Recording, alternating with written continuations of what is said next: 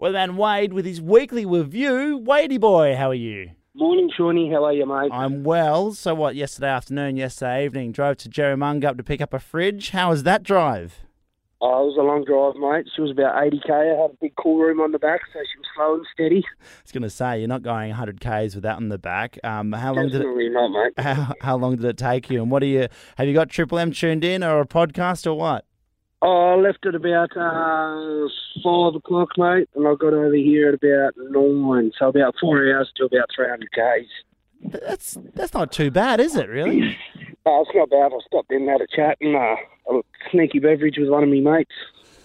Yeah, it'd be rude not to, I reckon. All right, let's get stuck into these these hot topics from the week. The first thing I want to ask you is about wet cement and kids putting their fingers into this wet cement. There was a story earlier on this week where uh, I think it was uh, five uh, teenage girls, very young, between 12 and 14. They've basically seen some wet cement. They've put their names and things in there, their tags. It's $10,000 worth of damage. The question to you, Wade, have you ever put your finger into wet cement?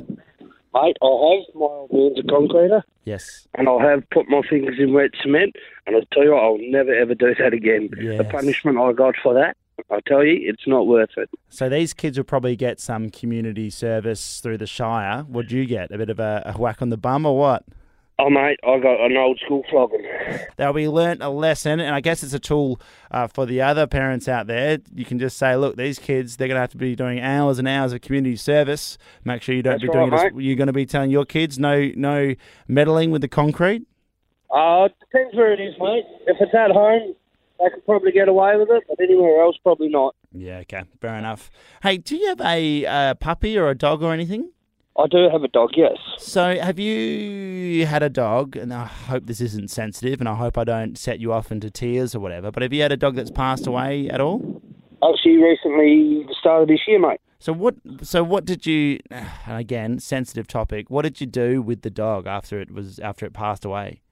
Uh, I took him out to the farm I was working on at the time, and we buried him down in the creek bed um, under a nice shady tree, Yeah, somewhere easy to get to where the kids can remember, yeah, and put a cross up for him. yeah. see that's that's beautiful, and obviously that that spot would have a lot of memories with that dog and everything. And I think everyone has got a a story of having a puppy or whatever, and when they pass away, it really is a sad time.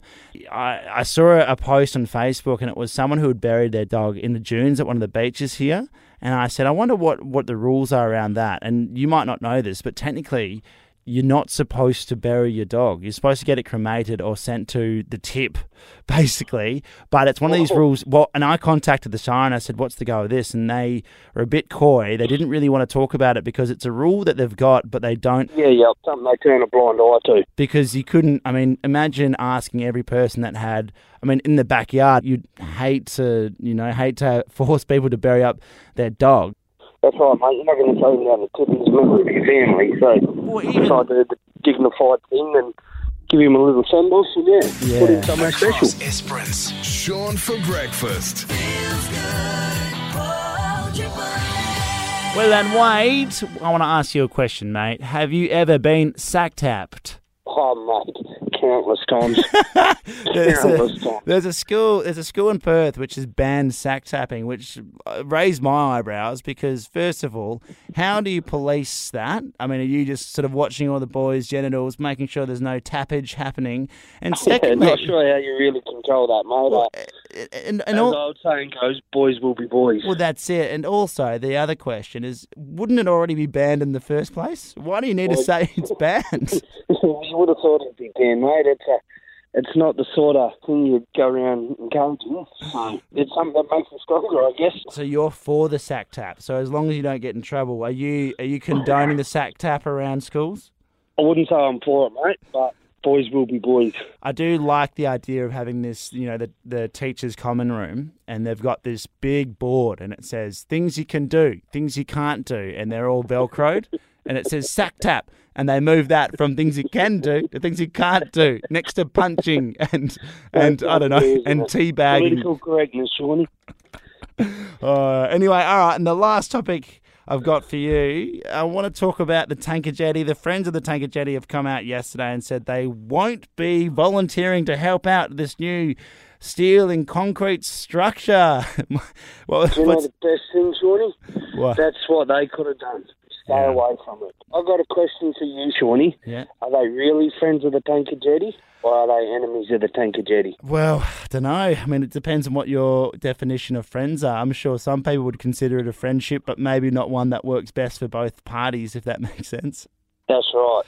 You've seen the construction site. I reckon there must they must have some dongas coming there pretty soon, and then I'd say they'd have some dongas, mate, and when the barge gets here, that's where they'll be dropping bits of the jetty. Yeah. They've made space for a truck to be able to get in, pick it up, and take it away.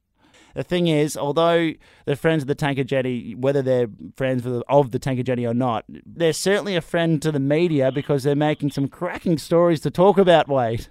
That's right, mate. It's what it's what you want.